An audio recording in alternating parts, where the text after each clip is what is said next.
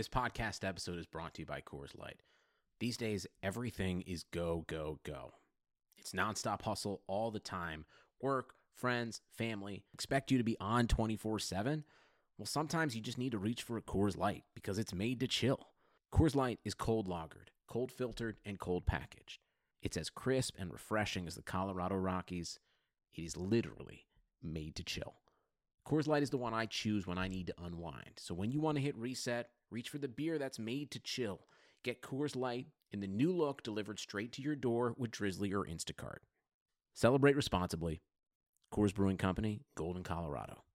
Love a good deal? Sail into the season at Banana Republic Factory's Mega Labor Day Sale. Entire store 50 to 70% off. Dresses from $19.99, polos from $16.99. Find your nearest store or shop online only at Banana Republic Factory.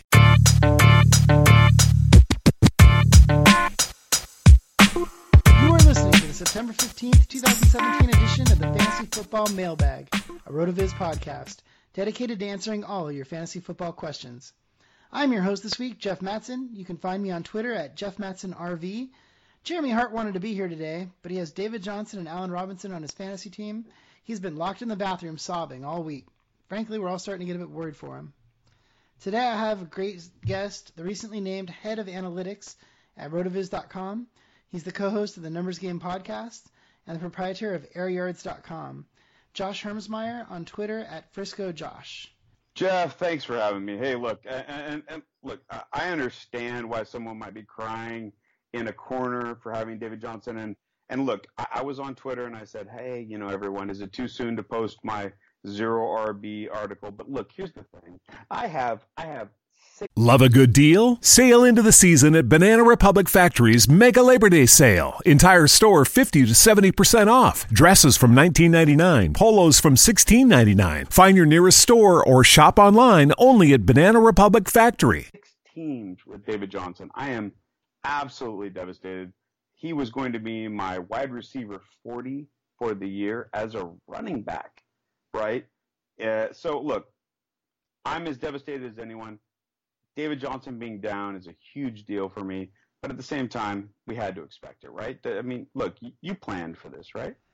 Yeah, I mean, I think I feel like with the David Johnson thing, it's like if you got the first pick in your draft, that's who you got. So every draft had a number one overall pick, and 90% of them have David Johnson. So it just, you know, it's just kind of luck of the draw, I guess. Yeah, I mean, I guess I would go a little different. I, I think I did 30% David Johnson with my number one pick, and the rest were uh, Beckham or uh, Antonio Brown. And and this was something I railed against at the beginning of the year, which was that like I think there was this take lock that like of course it has to be Bell or Johnson or Zeke at the top in the first three, and I thought no, that's that can't be true, right? Just because of the injury risk, you need to spread out, even if you have the first, second, or third pick, you need to spread out your risk. You need to spread out um, who you're taking at that position. And, and really, the take clock was pretty incredible to me. So, anyway, uh, but I agree with you. If you wanted exposure to David Johnson, if you wanted exposure to Le'Veon Bell, you had to, at some point during the offseason, take him at one or two because that's where he was going. Uh, and now you're, I mean, you're not feeling good, just like I'm not. yeah, it's been tough, but luckily true to true to zero RB. We'll, we'll get into this later, but you know there there have been those guys, you know those undrafted guys that are coming out that are in significant roles already. So um, you know when we talk about anti-fragility and zero RB, you know here it is. It's only week one, and we've already seen a number of these guys, uh, a lot of waiver wire ads this week that are that are definitely startable running backs.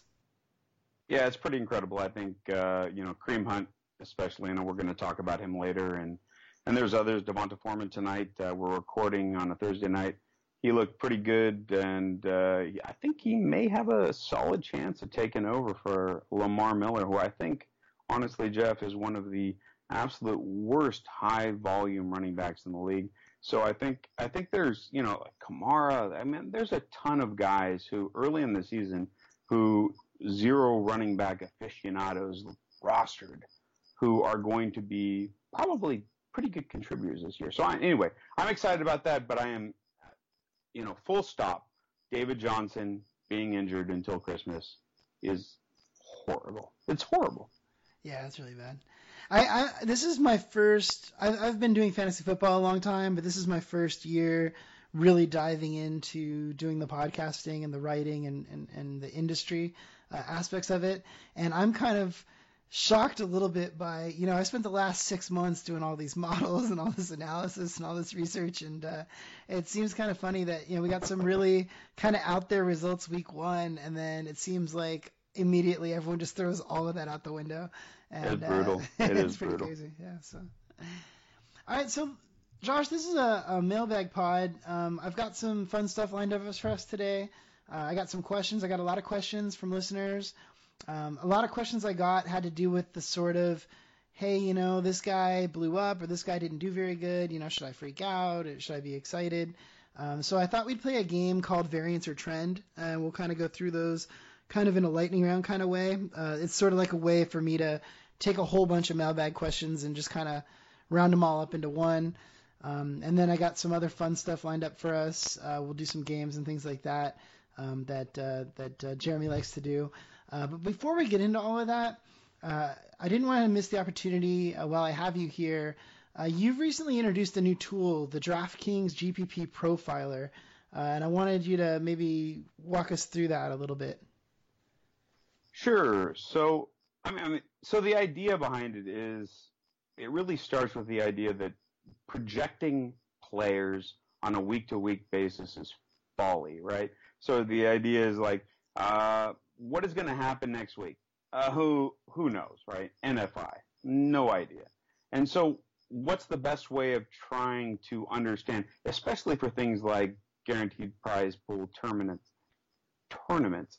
It, it, it, you know, what do you do? What, how, what's the right way to approach the uh, uh, the problem? And and for me, it's let's look at upside. And I think that most people who've looked at the problem have come to the same conclusion. And but the problem is that I think that most of the folks who have uh, uh said, yeah, it's upside that matters, have also said, well, let's look at median, floor, and uh, upside projections in terms of 75 percentile median and 25 percentile projections. And and so for me, I say no. That's that that's probably not the right way to approach the problem. I think we need to look at the actual distribution. We need to look at what do players do? What is the actual range of outcomes that a specific player does given a specific set of variables? And so uh, you mentioned airyards.com and the GPP profiler, and that's what it does. It gives you a histogram. Excuse me gives you a histogram that shows you exactly what a player does given a set of variables, like where they home or away. Um, what is your value target? Are you looking at 3x plus 6? Are you looking at the millimaker average? Are you looking at looking at hitting a team total of 200 or 220? All of that's customizable, and when you when you set those the, those value targets, you can get a probability of them hitting over that target. And that's your upside percentage. And so, boiling it all down, when it comes to GPPs, when it comes to these tournaments where you're not likely to win, um, the only thing that matters is upside. You want to know what the probability of the upside is so you can compare it to the field ownership. And and I, I really think, and, and, Jeff, you can maybe speak to this. I don't know how much uh, DFS you do, but like for me, that's the essential calculation, right? It's like if a guy is owned at eight percent and he has an upside percentage of twenty, I mean, right? You want to own more of him in the field, right? Yeah, I guess that makes sense. I was listening this week about how it's not necessarily. I mean, obviously cash games are different, but with but with GPPs, it's like in games that the player does well, obviously they're games where they exceeded, you know, the, the over. And it doesn't necessarily matter what the implied point total was for the game so much as they just grossly exceeded that. So like Kareem Hunt this week would be an example where he just blew up any kind of projections. No one would have predict, predicted he had the game that he had, um, but it just kind of happened, right? And so I guess if you're saying that like there are some players that like Jay Ajayi that ha- that, are prone to these large games, then they might be good picks where there's a poss- probability that they would just blow up and win you those kind of tournaments.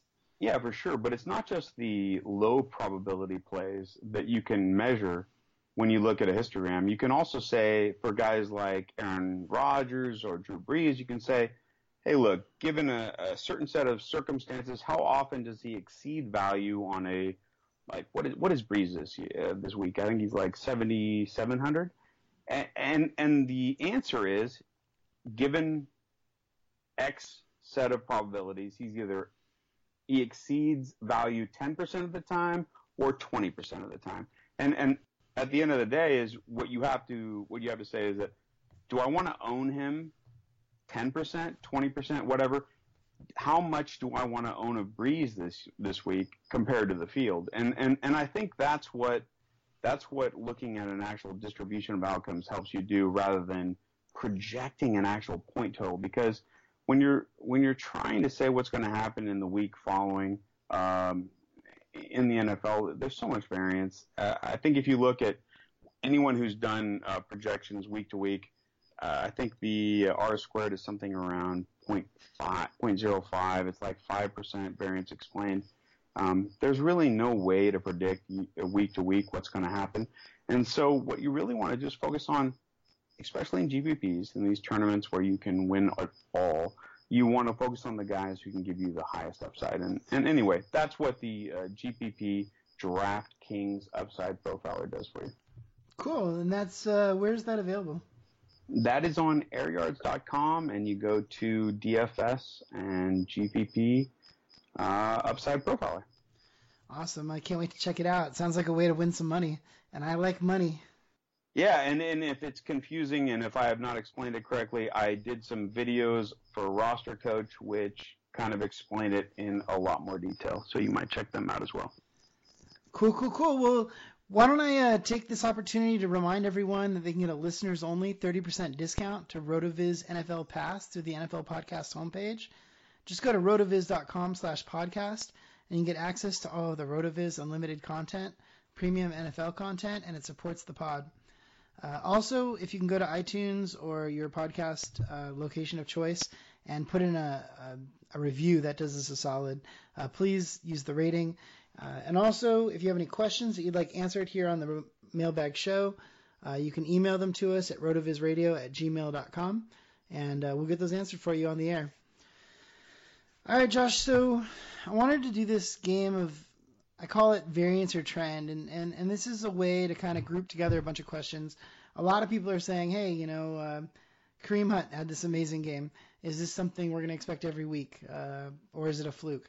So uh, the way that I kind of envision the game working is kind of I've got some questions here, uh, and then uh, maybe we can talk about whether we think it was just a week one kind of anomaly, kind of an outlier, uh, or if we think that there's something there that that we might also see going forward. Yeah, for sure. And and look, I'm here with you to kind of work this through. I have I have one guess, and I'm I'm I'm super keen to hear your guess as well. All right, so so let's start with Kareem Hunt, uh, the biggest rookie debut in history. This kid, you know, we knew that uh, he'd be coming in for Spencer Ware. Uh, we knew that he had some explosion, uh, but no one saw him lighting up New England no. the way that he did. Um, so, I mean, is this guy the real deal? Is this guy, uh, um, you know, an, an RB1 contender? Well, I mean, it's so hard to say, but but at the same time, how often does a player come in and have the absolute very best rookie running back debut in the history of the NFL? I mean, that has to count for something, right?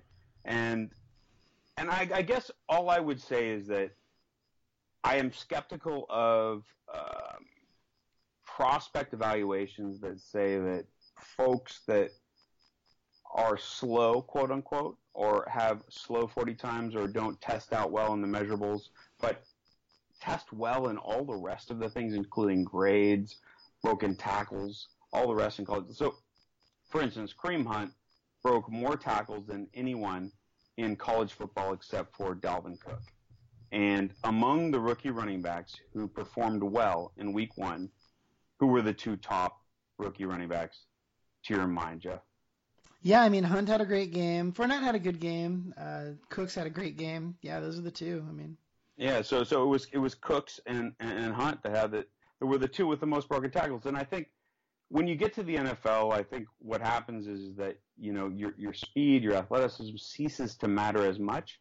You know what I mean? And and so really the the technique and the skill is the vision, and and then of course your offensive line and all the rest of the confounding variables. But at the end of the day, the things that the running back controls are how often can you back, break a tackle? How elusive can you be?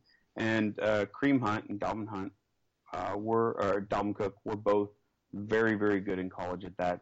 And in their first week in the NFL, they both returned to value. So I think that is uh, that is something we could probably hang our hat on moving forward. I love Kareem Hunt. I do not think this is noise. I do not think this is variance. I'm all about Kareem Hunt. Yeah, yeah, I would agree with that. Um, I think it was clear that New England came in wanting to stop Travis Kelce, and I think they were successful in that. And I don't think they necessarily saw Kareem Hunt and and and Tyreek Hill also. Um, I'm kind of excited for Kansas City. I think that uh, what we saw out of Hill and uh, Hunt both um, really well, and Alex Smith um, really kind of uh, should be more of an explosive team than uh, I'm used to seeing out of uh, Kansas City. I mean, I, it remains to be seen with Alex Smith. I, I, I'm, I'll be the first person to say that A dot or the depth of target that a quarterback passes to is far more reliant on his weapons than the quarterback himself. But it's always been the case that it's like Alex Smith is the exception to the rule, right? He just he will always check down, it seems. But look, and and and and Kevin Cole has shown that in this past week he actually didn't pass deep more than he has uh, done uh, historically by average. But I do think he has weapons now that he didn't have before, and uh, and I think that uh, you know moving forward, it's good it's good news for Alex Smith. I think he's a guy that you should uh, consider picking up if you haven't already in your uh, waiver wires. Well, I'm really excited about the explosion that both of those carry. You know, uh, you know, he he would go deep, but he'd go deep to Maclin, and Maclin would just kind of, you know, just kind of catch it and fall down. But uh, I think Hill gives him that extra yards after catch that uh, um, can lead to those big plays that uh, that might make, you know, Smith a lot more valuable than uh, maybe I valued him before in the preseason. Yeah, for sure. All right, so let's talk New England that in that same game. Uh, we had Mike Gillislee and James White. Uh, both got an equal number of touches. Gillislee had 15 carries. White had 10 carries, but also five targets. Um, obviously, with New England, you know, there's a lot going on there. Uh, but uh, do you think that's kind of maybe a trend that maybe this field of five is maybe closer to a field of two, or you know, maybe there's going to be some Burkhead kind of peppered in there. But uh, do you think it's Gillislee and White kind of splitting it? That's a tough one. I think that if, like for instance, in the upcoming game, if Hogan is the guy who gets the slot snaps, that he's the guy from here on out, right? If he if he takes over for Amendola, who I think not only had a concussion but also a knee injury. I mean, the guy is he's dust, and and and, and so they're going to need someone to replace him. And the question is, like, who are they thinking preseason of being the guy who's going to be taking those intermediate and short, shallow slot routes.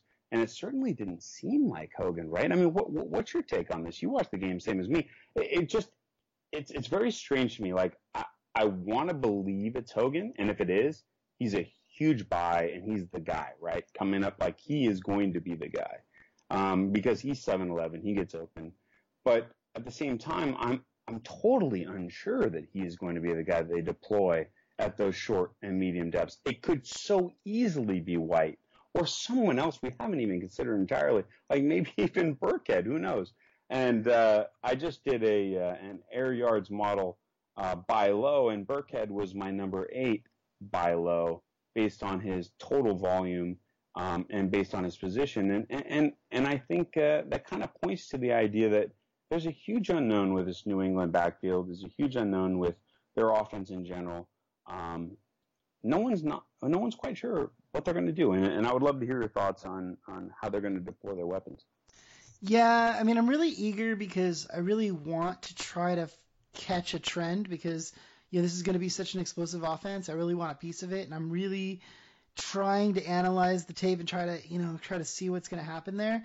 But I don't know if I don't know if even Bill Belichick knows yet. I mean, you know, the, this new shortened preseason, it just kind of they didn't really figure it out. They got a lot of new weapons there, a lot of new faces. They had the last minute injury to Edelman, and um, I, you know I think they tried out a lot of different things. We saw it.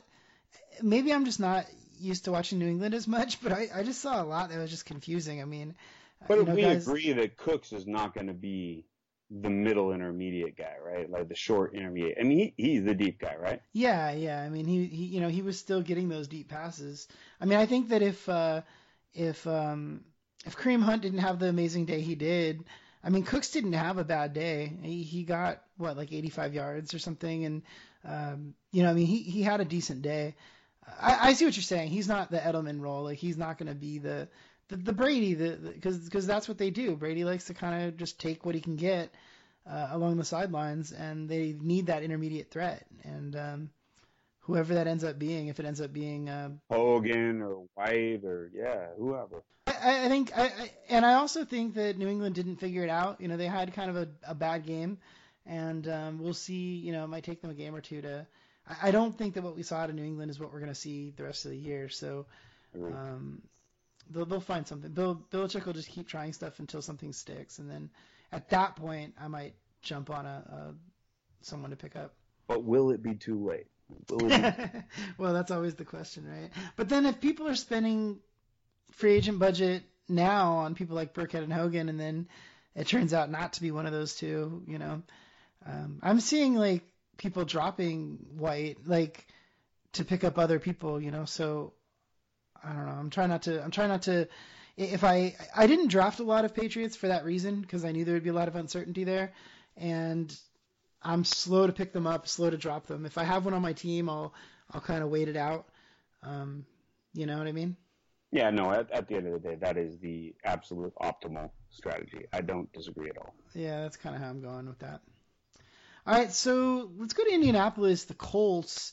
Obviously, Andrew Luck was out. Scott Tolzien was just just terrible. Um, the Rams got not one but two pick six touchdowns. Um, they finally pulled him and put in Jacoby Brissett, but he wasn't able to do much either. He gave up a safety.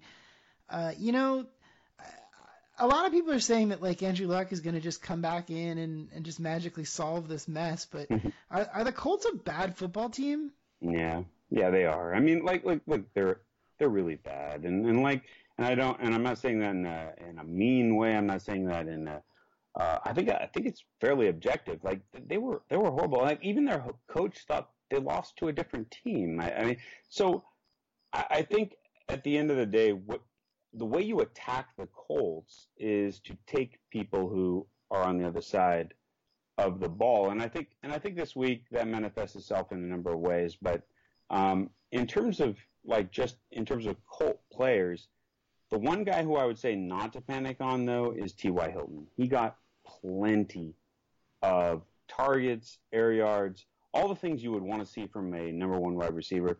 Yeah, he had a terrible, terrible quarterback throwing him the ball, no doubt about it. But at the same time, those type of targets, that type of volume, that type of activity and opportunity does not fade lightly. And uh, you know, at some point this year, um, Andrew Luck's going to be back, and I think there are going to be games where T.Y. Hilton is going to make you happy that you held on to him. So he is not a guy that I'm advocating that people sell, uh, even though the Colts offense is absolutely putrid and their team is probably going to lose three or four straight. I have a team where I have T.Y. Hilton, and because I go zero RB, I'm lucky enough to have depth behind him. So mm. uh, this week I actually benched him uh, in exchange for Pierre Garcon. I started Garcon instead. Uh, and it, it, worked out for me this week. Uh, but this coming week, maybe not so much. So this coming week, Garcon's playing Seattle, and I'm really trying to wonder if I want to put Hilton back in. Um, you know, well, you of... saw you saw tonight's game. This is Thursday night, and you saw uh, Houston and uh, Deshaun Watson throw over half of his passes to DeAndre Hopkins, and I am I'm here. I'm the first to say that's not a great way to win football games, but at the same time, that is an immense amount of volume, and I think that you're going to see something similar in Indianapolis. And I think people who bail on uh, T.Y. Hilton are going to regret it because he is going to get a everything he can handle. They are going to lean on him intermediate, deep, short, wherever they can get him the ball, they're going to try. Yeah, so I think that's a good thing. And maybe I'll put him back in my lineup this week. All right. How about New, uh, New York, the Giants? Uh, obviously, OBJ was out, uh, but the same thing. I mean, they were just a complete mess, completely shut out of the end zone by the Cowboys. Brandon Marshall only got one target or four targets for one garbage time reception. Uh, you know, I kind of thought Marshall coming to the team would give Eli more, you know, more to work with. I know OBJ was out, but uh, same same question. Do you, do you think OBJ coming back magically changes things for the Giants? Well, I don't think it magically changes things, but you do need to look at who got the volume and who didn't in a game where he was out, right? So Roger Lewis actually got the, the lion's share of the volume. If you combine target share and market share of air yards together, he had the highest opportunity rating, and and that's surprising. That surprises surprises me at least. I mean, what do you think?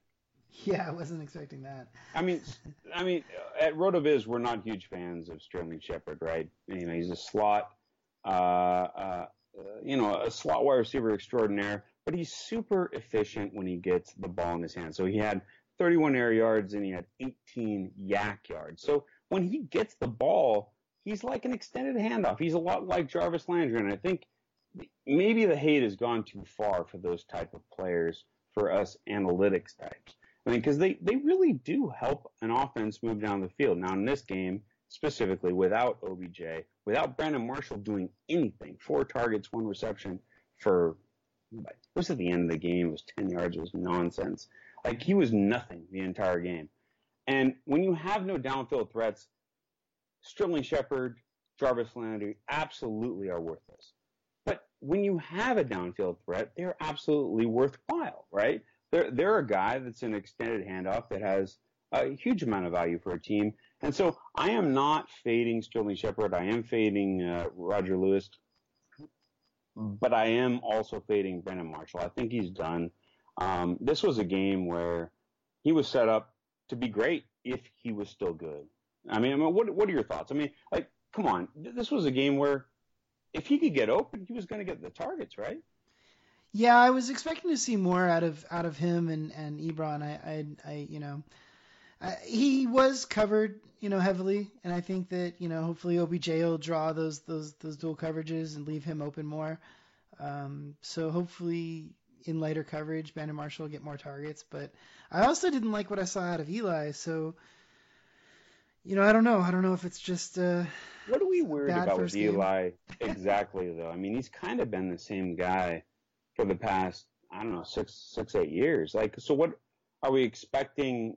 Uh, a huge change, or are we just expecting him not to be worse? Because if he's not, if he's not worse, then OBJ will be who he was, right? Yeah, that's fair.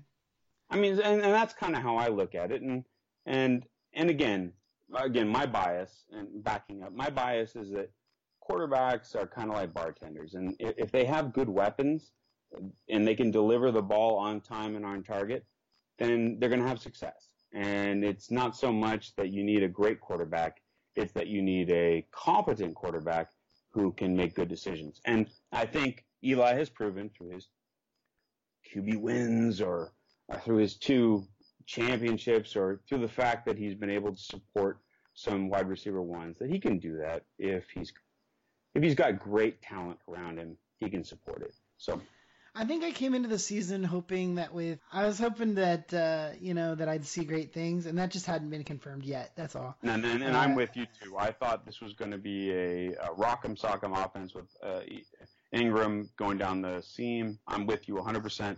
We didn't see that, and it, yeah. So I, no, I'll take the L on that, and you and me both. But uh, but look, look, OBJ wasn't in there. He's probably not going to be in there for another two or three weeks, right? That high ankle sprain.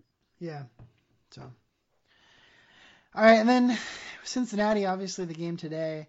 Um, you know, I knew that they, I, I, th- I kind of figured they would do a little bit better. I didn't really see them getting uh, handed an L by uh, Houston here either. So I, I don't know what to think about the Bengals. Yeah, I mean, yeah, I agree with you. I don't, I don't know what to think about them other than, um, you know, there was this talk that they shouldn't be forcing the ball to AJ Green, their best player, or perhaps they should be trying to be multiple and um, you know maybe Mixon's a part. Uh, look, yeah, that's all crap. They they went to the playoffs for I think four straight years with Dalton. I don't know why that particular formula is bad. Like you want to add to it, not completely change it. And so, for me, force the ball to AJ Green. I saw a couple plays tonight where he threw it up in a triple coverage, and uh, AJ Green came out with, down with the ball. Like, do do more of that, please. um, yeah, I mean, and, and the other part of it is is that there's this idea that Jeremy Hill's terrible and that you know uh, they can't be multiple with him. That may be true, but I don't think that Mixon is the answer, and I think they need to get away with him, get away from him sooner rather than later. Go back to Hill and Bernard. I think that's a winning combo, and uh, I think uh, they won't have these type of weeks where they're losing to, you know, really pretty bad teams like Houston. But what I would say before I move on, I looked at this game prior to Andy Dalton coming into it, coming off one of his worst weeks, and Bill O'Brien, for all his faults, he can put together a fucking great, pardon my friends, a fucking great defense. Like they are really, really good at every depth. He knows how to attack an offense with his defense. And so I thought this was going to be a bad game for Dalton no matter what. Um, I think that if you have some patience, I think uh, if you were a, a living the stream advocate, if you're a guy who likes to kind of you know take your quarterbacks and stream them week by week. I think Andy Dalton has some really strong, excuse me, really strong weeks ahead of him, and uh, it's just been he's had a really couple tough matchups to start with. Yeah, that's true. Uh, in fact, after the Ravens and Texans, they've got a nice little stretch here. They'll be uh, at the Packers and Browns, uh, Bills and Steelers, Colts. Um, they got a nice little stretch of maybe four or five weeks where uh, they should do better. Uh, so that'll be interesting to see if they can. I, am not ready to. I, I, agree with you. I'm not. I'm a little worried. I'm concerned, but I'm not totally losing it until maybe the next couple weeks, maybe a couple more weeks. For sure. Hey, sports fans! Football season's here, and it's time to get in on the action with MyBookie. MyBookie is the industry leading sports betting website that offers real Vegas odds on football, baseball, and all your favorite sporting events. You can take a side, the total, or even fantasy points props. MyBookie lets you bet online and win big. Did the game already kick off? Don't sweat it. MyBookie has in game live betting on every major league and event even esports. There's no better time to join MyBookie than today. Go to MyBookie to open an account and start winning. Use promo code CHAMPION when you register for your account and get a 100% sign up bonus up to $1,000 on your first deposit. Bet today. Visit MyBookie's website or call 844 866 2387. That's 844 866 2387. Check them out today and use promo code CHAMPION for a 100% bonus.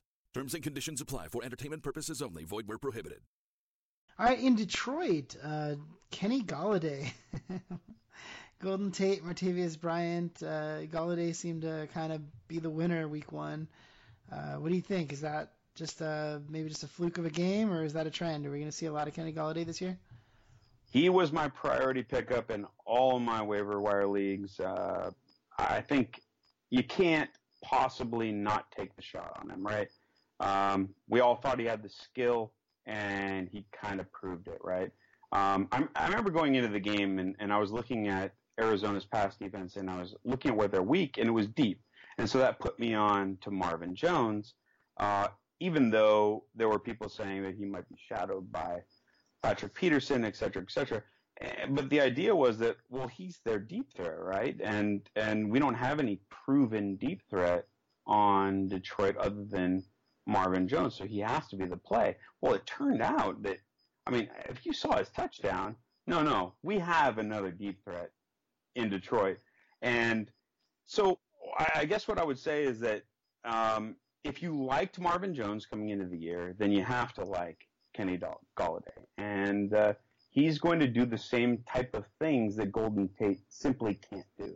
And I think that uh, Jim Bob Cooter wants that kind of stuff to happen, right? And, and who he chooses to deploy in the deep routes and who Matthew Stafford, their new 40 or whatever million dollar man, decides to actually target on those deep routes. You may vary from week to week. It may be Marvin Jones, it may be Kenny Golladay.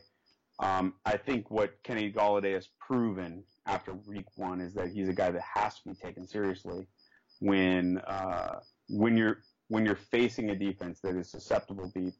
He's a guy you have to consider as a play, and so absolutely, he's a uh, priority waiver wire pickup. If you're in DFS, I think he's a guy you have to consider every week moving on from now on. So you think now that he's maybe the number two behind Tate, you think it kind of he kind of surpasses Jones?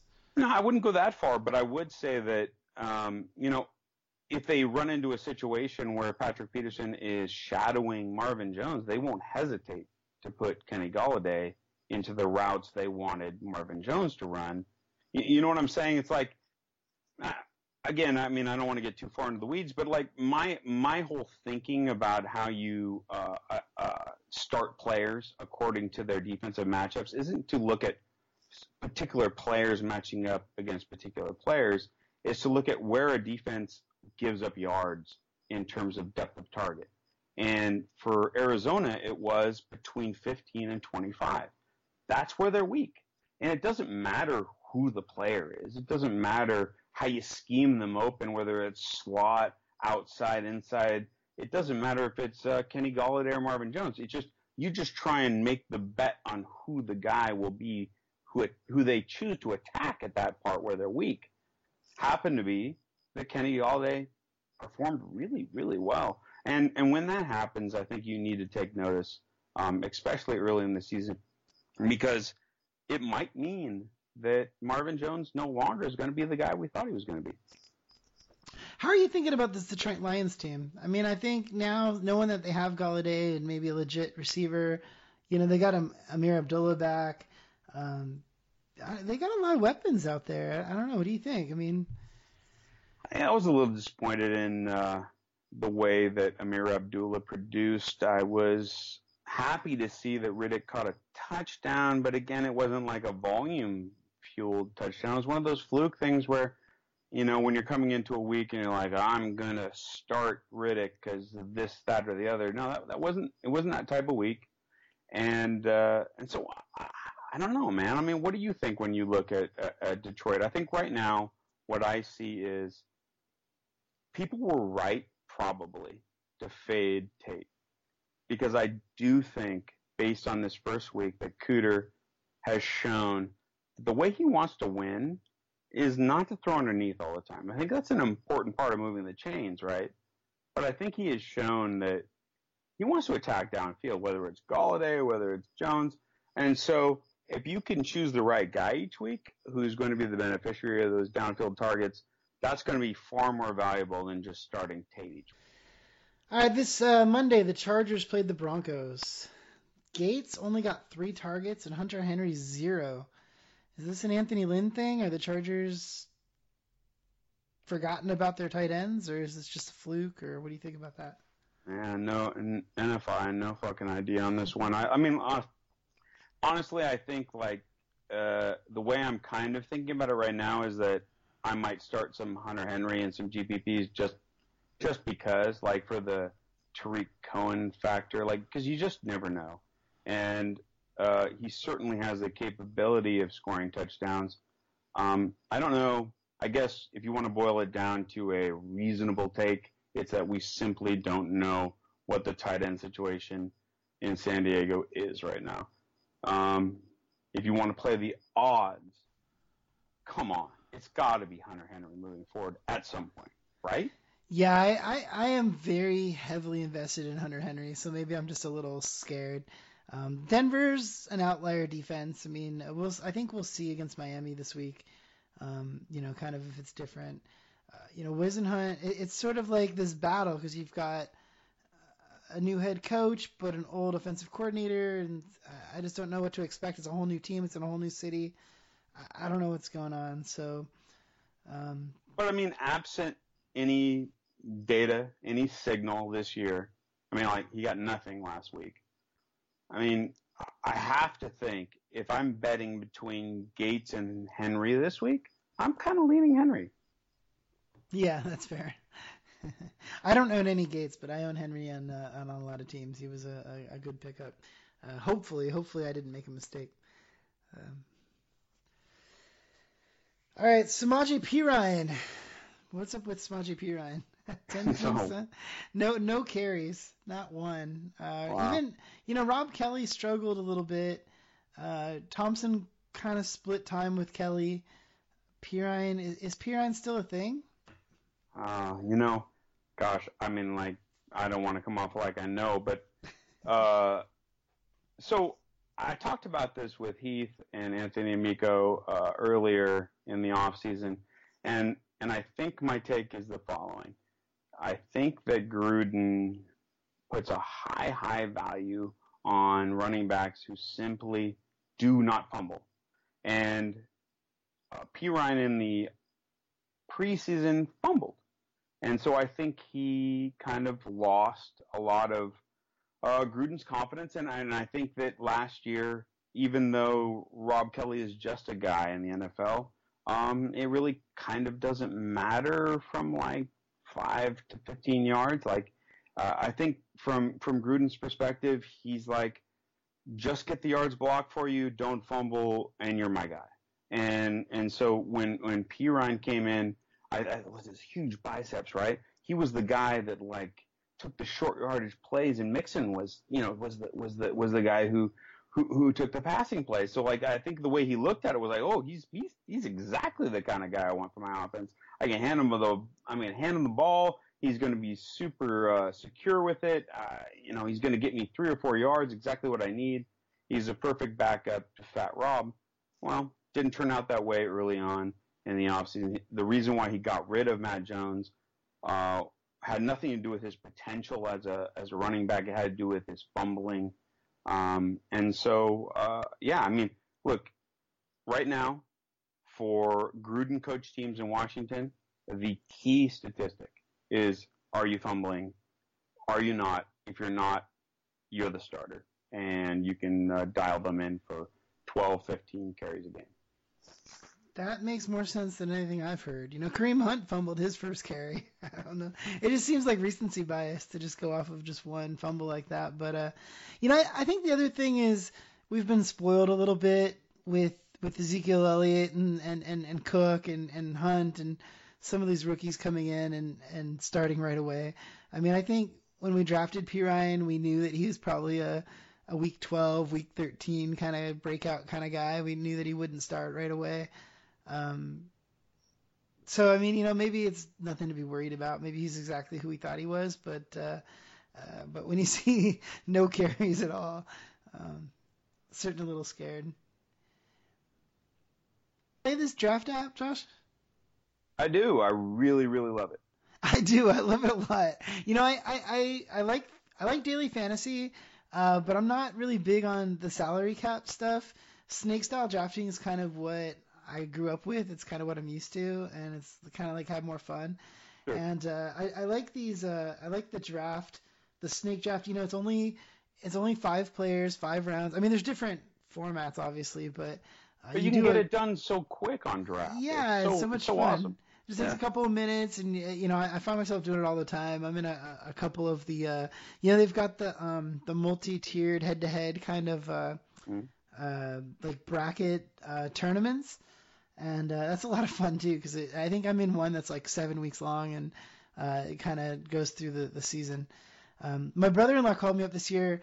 Uh, it was Labor Day, last minute, and he told me that his home league disbanded, and he was trying to put a league together, kind of last minute, uh, you know. And I said, well, why don't we just do draft? And what's cool about draft is you can do all kinds of custom things. You can set up your own uh, leagues and your own challenges and your own bets. It's very customizable like that. Uh, so we've been having a lot of fun kind of doing that. Um, draft just lasts just one week. There's no management. I don't have to worry about injuries or anything like that. Um, the app starts the best players. It's sort of like a like a best ball type format. If you do a, a multi a week, you could set it up that way. Yeah, it's um, like this amazing amalgamation of best ball and daily. It's so cool. It really is. It's like the next kind of level. Uh, I really like it a lot. Um, and I and I really like the best ball format where you know I really like not having to set my lineup and, and worry about that because uh, I hate getting points on the bench, uh, and so I really like that that aspect of it. Uh, there's also games like we talked about with just uh, in the in the lobby you can kind of join. There, there's they're, they're, drafting all the time. Every minute there's a draft. Uh, it only takes a couple minutes to do a, a quick one. Uh, you can get real action. There's some some high limit games. there's games for just a dollar. There's games where you can challenge head to head, so it's just one on one. And it's it's a lot of fun. Also, if you don't have a, a, smartphone, you can do it on your computer. You can go to playdraft.com. They're running a promotion right now for limited time only. All new players get a free entry into a draft when you make your first deposit. Uh, what you have to do is when you sign up and you make your deposit, enter the promo code RV Radio. So if you type in RV Radio, you get to play a free real money game. Uh, just use the promo code RV Radio when you deposit on draft. Uh, just search Draft, D R A F T, in the App Store, uh, or go to playdraft.com on the website. And remember to use promo code RV Radio. I'm just being real. It's a lot of fun, man. I love playing draft. All right, so let's do what we came to do. This is called the Mailbag Podcast. Let's reach into the big mailbag. Let's pull out some questions. Uh, this one, uh, I got a kick out of this one. This is our first question. Uh, it came from a listener named Rob Grant. He's called the Keen Kiwi from New Zealand. And uh, last week on the show, Jeremy Hart was chatting, and he mentioned a horrible cult classic horror film, Dead Alive. Have you seen that movie, Josh? I've seen it, yeah. so, anyways, they were talking about this movie. Uh, Rob wrote in to tell us that that that movie was actually Peter Jackson's first professionally mm. made film. So he had a couple kind of homemade films before that, but that was his first uh, real, you know, real legit film. And so uh, it played a part in bringing us the Lord of the Rings and the Hobbit and some of those. So, uh, anyways, thanks, Rob. That was some good information. Um, anyways, Rob had a question, and he was wondering if he wanted to. He's interested in trading away Kareem Hunt. He's in a 14 team standard league. He has LeSean McCoy, Leonard Fournette, Ty Montgomery, and Kareem Hunt. And then at wide receiver, he's got Terrelle Pryor, Larry Fitzgerald, Adam Thielen, and Devin Funchess. So he's thinking that he can trade Hunt and land, you know, an upgrade at wide receiver, and he's wondering who does he think he can get. Yeah, I think if you're going to trade Kareem Hunt right now, you can't settle for anyone less than someone like Amari Cooper. And uh, coming into the season, Amari Cooper was something like a uh, a wide receiver 10 through 14, depending on who you talk to and what draft you were in. Um, and so what I would say is that right now, Kareem Hunt is far and away, right, the RB, at least RB5 moving forward. And, and so that's how you should value him. And so what I would say is you should at least get Amari Cooper plus. And if you can't, then don't do it. Because I think that uh, Hunt isn't going anywhere, man. That, that's a that's a really decent running back on a really good squad well, not really good, a, a, a, a, solid team who has a history of treating their uh, top running back well. So don't don't sell for peanuts. Hang on to them if you need to. Or with the wide receivers you mentioned are not world beaters, but I think you probably have a team that can hang in there until someone wants to give you an offer that's more than reasonable. Yeah, I would agree. I think that's good. Uh, good advice there. Uh, all right, so one more question. Um, this one's I got a couple of people, people that back maybe drafted a couple weeks ago. They they thought that Zeke was going to have a six game suspension, and maybe they went out and drafted Darren McFadden or Alfred Morris. I know there's still some muddy waters about what's going on with Zeke, but is it safe to drop McFadden and Morris? What do you think? I think yeah.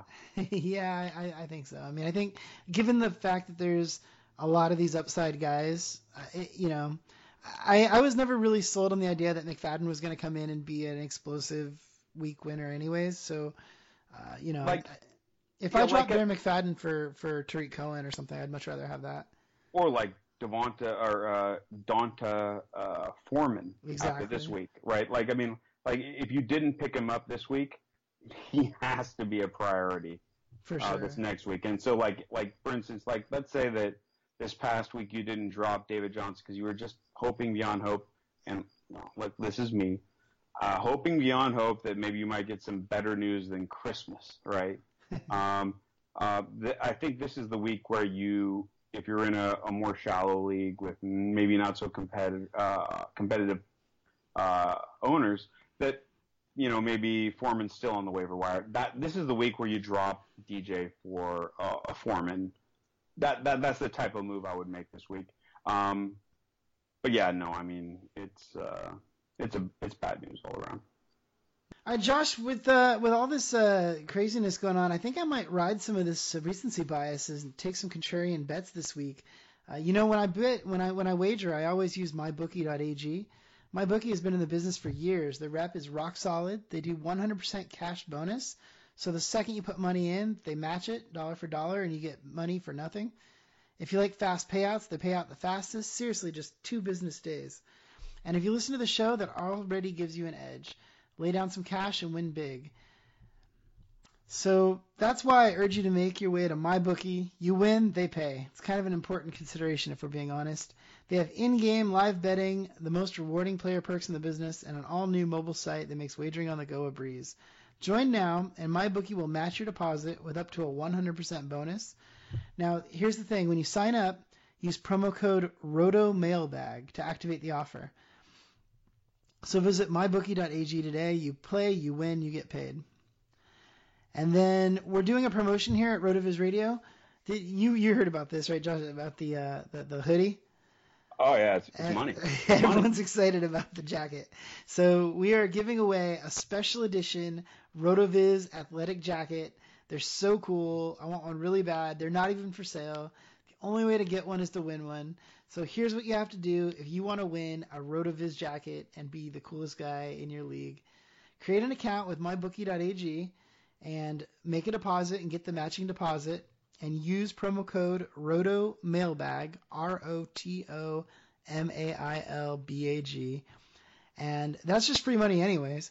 And then what you have to do is you'll get a confirmation email.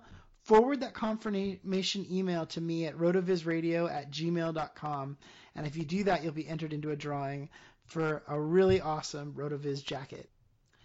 All right, so back to the mailbag. Uh, Tarik Cohen. Cohen got 12 targets week one. Cam Meredith is out for the year. Does Cohen fill that role? Do we, uh, you know, the Bears have always been a team that have had like a Matt Forte or a Jordan Howard kind of rolling with one running back. Uh, is that going to happen, or are they going to kind of change that up and kind of split time with Howard and Cohen going forward? Well, I mean, I mean, sure, right? So, like, if you like Chris Thompson, you should like Tarik Cohen, and I think it's, uh, I think it's actually he's like Chris Thompson minus. Uh, because you have a, a, a, an offense that is not going to be in positive game scripts. Um, with uh, you know maybe he has a better running back in front of him uh, in in terms of you want to compare Jordan Howard to Rob Kelley, but at the same time. I don't think you're going to run into many situations where he's getting as many targets as CMC, uh, Christian McCaffrey, on um, on the on the Carolina Panthers. So I mean, like Tarik Cohen is a fine pickup, but you need to know what you're getting. You're getting a pass catching running back who at most is going to get five to six targets on his best game, which translates to at best 14, 15 points.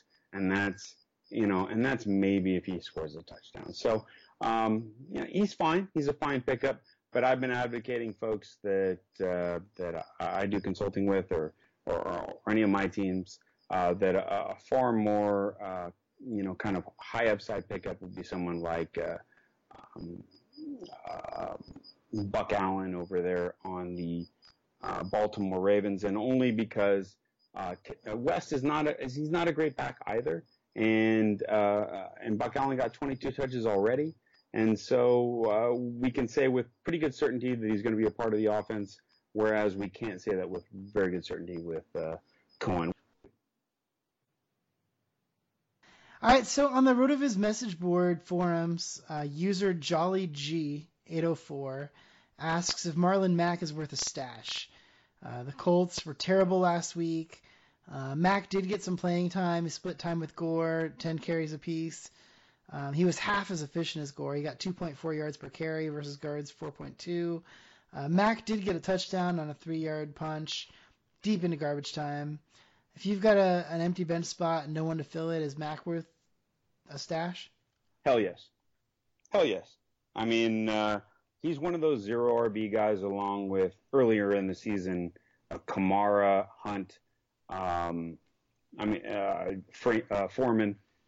There was there was a series of guys that you could be had uh, around round 18 and further that uh, you know Rotoviz types like us were advocating for, and and so at this point, if you have a chance to grab them, and it depends on who you give up, right, and it depends on the uh, uh, how, how your team is constituted, but but but I think in in most situations he is worth giving up, say your Zay Jones or your gosh, who else might you have at this point that might be worth dropping?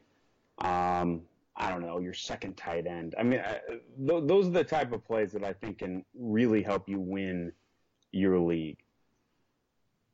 Yeah, I guess my only concern is just with just the Colts in general. I mean, you know, if, if the if the Colts offensive line can't get it together, I, I mean, I think Marlon Mack can break out. I think Gore will eventually lose the job. That I think that'll probably happen sometime this year. But um, I just don't know if, Well, if even an RB one on this team is. Yeah, I'm sorry, I don't mean to interrupt, but like, I mean, and you're right, but I just just imagine they're terrible for the next three or four weeks. Why wouldn't they roll Mack out there? Why would they throw Gore to the wolves in a in a season where nothing is working? Like, I I just think that in terms of all the arrows that you might want on a waiver wire pickup, uh, Mack's are pointing up. Yeah, that makes sense. That makes sense. All right, so it's kind of a tradition on the show. We play our game Fuck Marry Kill. Let's do all of the rookie breakouts this week. So we've got Dalvin Cook, Tarik Cohen, and Kareem Hunt. Of those three guys, which one do you fuck? Which one do you marry? Which one do you kill? Oh yeah, so I'm gonna I'm gonna fuck Hunt. Uh, no no no no no. I'm gonna I'm gonna I'm gonna fuck uh, Cook, marry Hunt, and kill Kamar. And, and the reason for that is that I still think Ingram's has some juice left in him. I think that Ingram, especially this week, it, and, and this is kind of going back to DFS and other things, and and maybe if you have him and he's an, uh, a guy you're considering starting, I, I think he's a guy this week that is probably going to get more run than people think. And, and the reason why I say that is um, he he he lets that offense be multiple. I mean, well, the last game, if you watched what happened when Kamara was on the field, you might want to say, well, no one was running inside and all the rest, but like they tried to run Kamara inside. It was just a shit show. He he, he ran one yard, got tackled.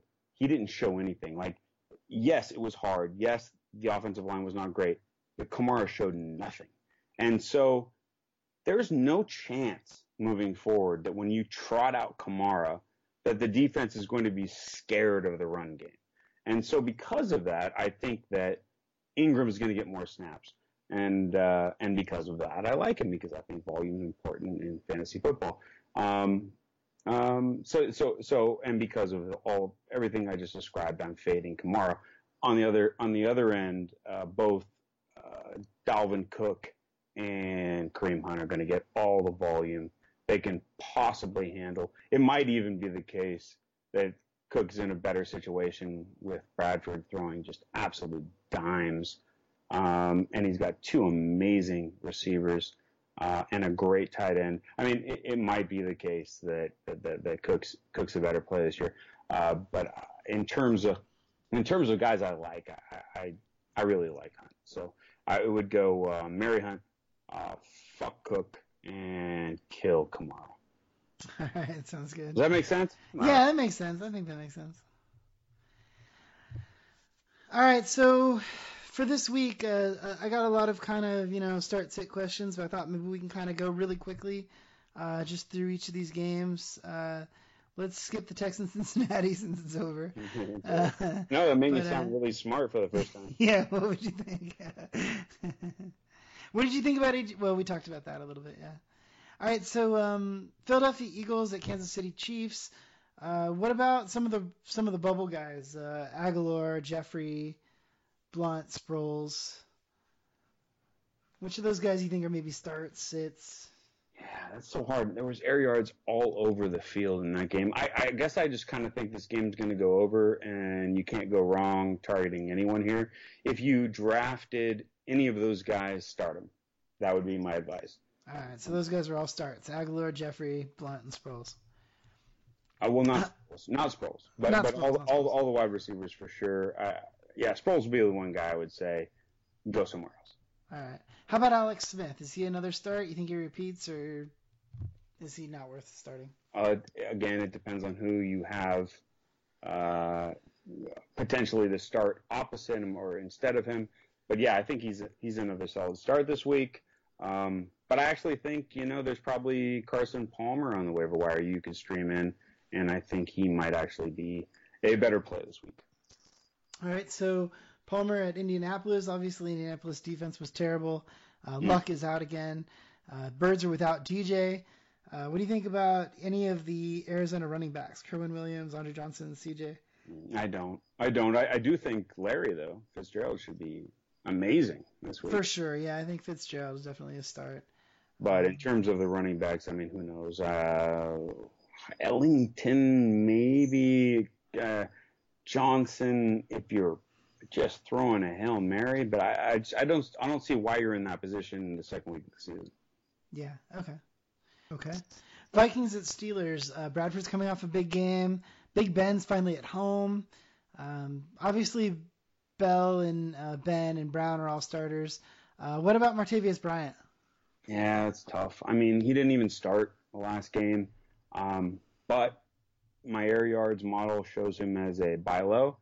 And uh, history has shown that, you know, you throw him even two or three deep balls, he's a guy that'll catch him. And uh, he creates separation and he can put up a big game. Uh, I just don't trust him. So, you know, all that, all, all the data aside, uh, I would just recommend no.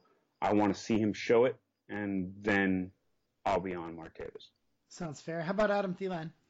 Absolutely. He's cheap in uh, GPPs. He's uh, cheap in cash. Uh, I like him actually over uh, Stefon Diggs this week.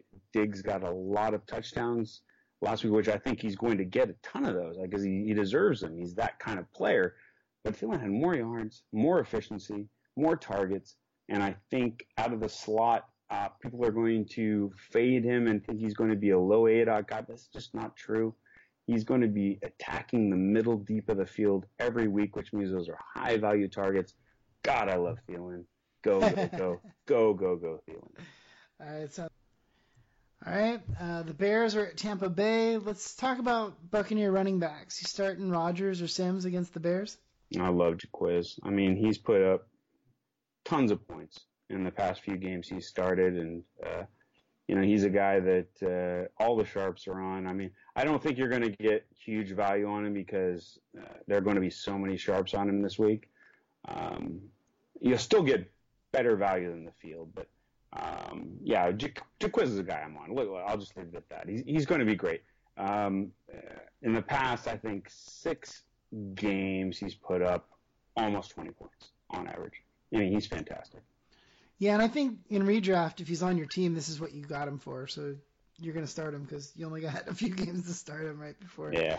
And and maybe we could talk about whether you keep him uh, once, uh, uh, you know, later on in the season or not. But uh, you definitely want to start him this week against a weak Bears defense.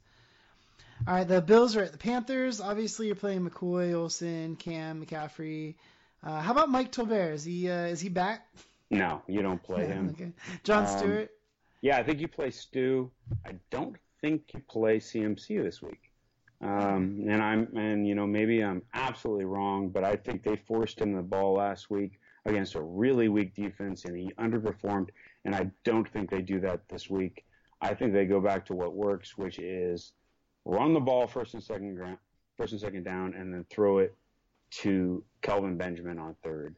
And uh, I, I, think you're going to see that more often than not. And obviously, you know, every every drive is different, and obviously everything's different. But I'm just saying, like that is how they want to move the ball, right? And uh, that is the way this offense works. And everyone wants to say that, oh, it's changed because they have these short area quickness guys. But I don't know if you watched the game last week, but like it wasn't just that Cam was bad on the deep throws. I mean, he he was bad everywhere, he's always been bad on the short throws, and he exemplified it once again in this game. So I think I think they go back to what works. I think they are worried about getting wins, and I don't think they're worried about being cute. Niners at Seahawks. Uh, this has been a, a, bit of a rivalry. I don't know, you know, I know the Niners have been terrible, but uh, um, Hyde's definitely a start. Uh, what do you think about Garcon against the running backs? Uh, I mean, against against the Hawks. I like Garcon in general. Um, I, I, I saw on Rotoworld that uh, a cornerback on Seattle is hurt. Um, you know, and, and again, and, and and I know that sounds vague. I'm like, I'm, I'm calling him the cornerback, but that's the way I think of uh, defenses. I think of them as units, and I think what they do is they compensate for wounded parts. And at the end of the day, the uh, Seattle Seahawks are, are, are weak deep.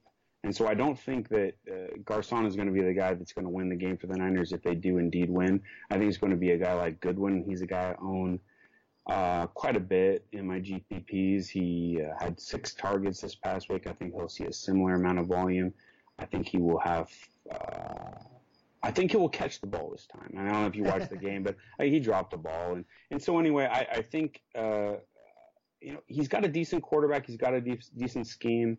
Um, but at the end of the day, I don't think the 49ers win. I think that, uh, um, you know, the, uh, the Seahawks, I think that the, the, guys to own are going to be Russell Wilson and Graham. I, I think that the one thing that Shanahan's shown he's pretty good at is taking away the number one guy on a team, or at least limiting him, and that is definitely going to be Dougie Fresh. And I think that's going to leave Jimmy Graham against a depleted, just terrible linebacking corps on San Francisco, and he should have a game. And I think that uh, Rush should also have a game, even though he has a terrible offensive line. Um, um, I think this is a game where you can start him with with with confidence. I think you could probably even uh, um, play him in some GPPs uh, with confidence because I think he's going to get some rushing yards. Um, but my big play is Graham.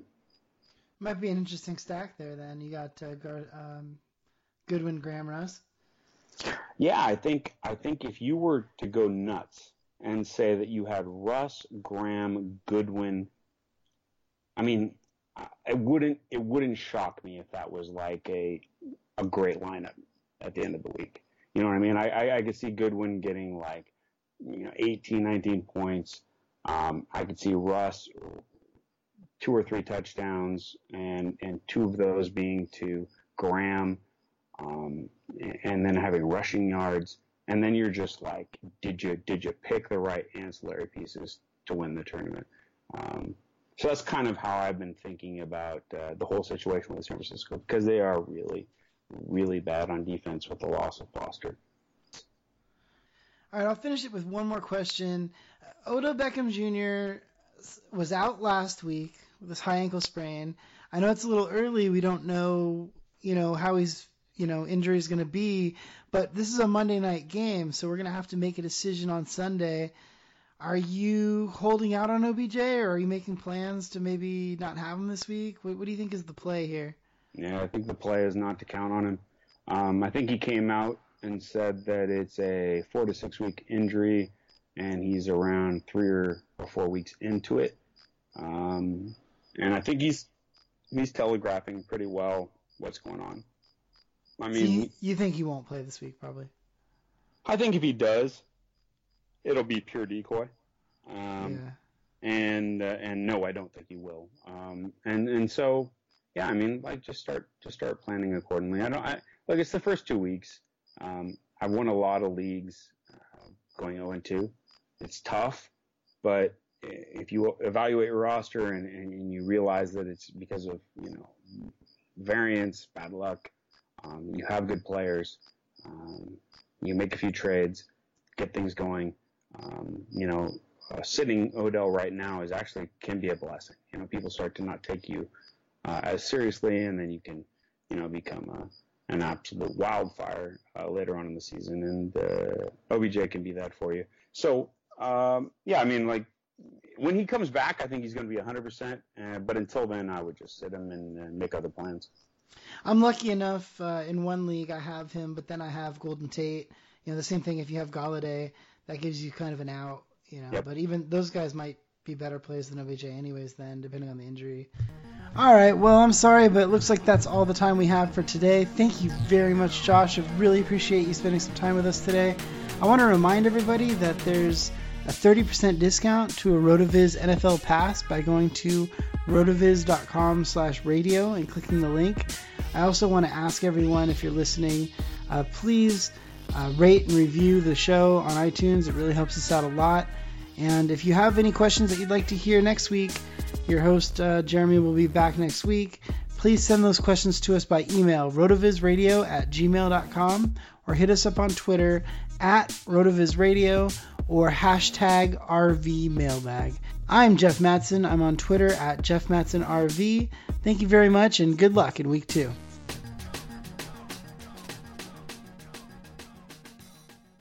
Love a good deal? Sail into the season at Banana Republic Factory's Mega Labor Day sale. Entire store 50 to 70% off. Dresses from $19.99, polos from $16.99. Find your nearest store or shop online only at Banana Republic Factory. Love a good deal? Sail into the season at Banana Republic Factory's Mega Labor Day sale. Entire store 50 to 70% off. Dresses from $19.99, polos from $16.99. Find your nearest store or shop online only at Banana Republic Factory. Sugar Ray Leonard, Roberto Duran, Marvelous Marvin Hagler, and Thomas Hearns. Legends, whose four way rivalry defined one of the greatest eras in boxing history. Relive their decade of dominance in the new Showtime sports documentary, The Kings, a four part series premiering Sunday, June 6th, only on Showtime.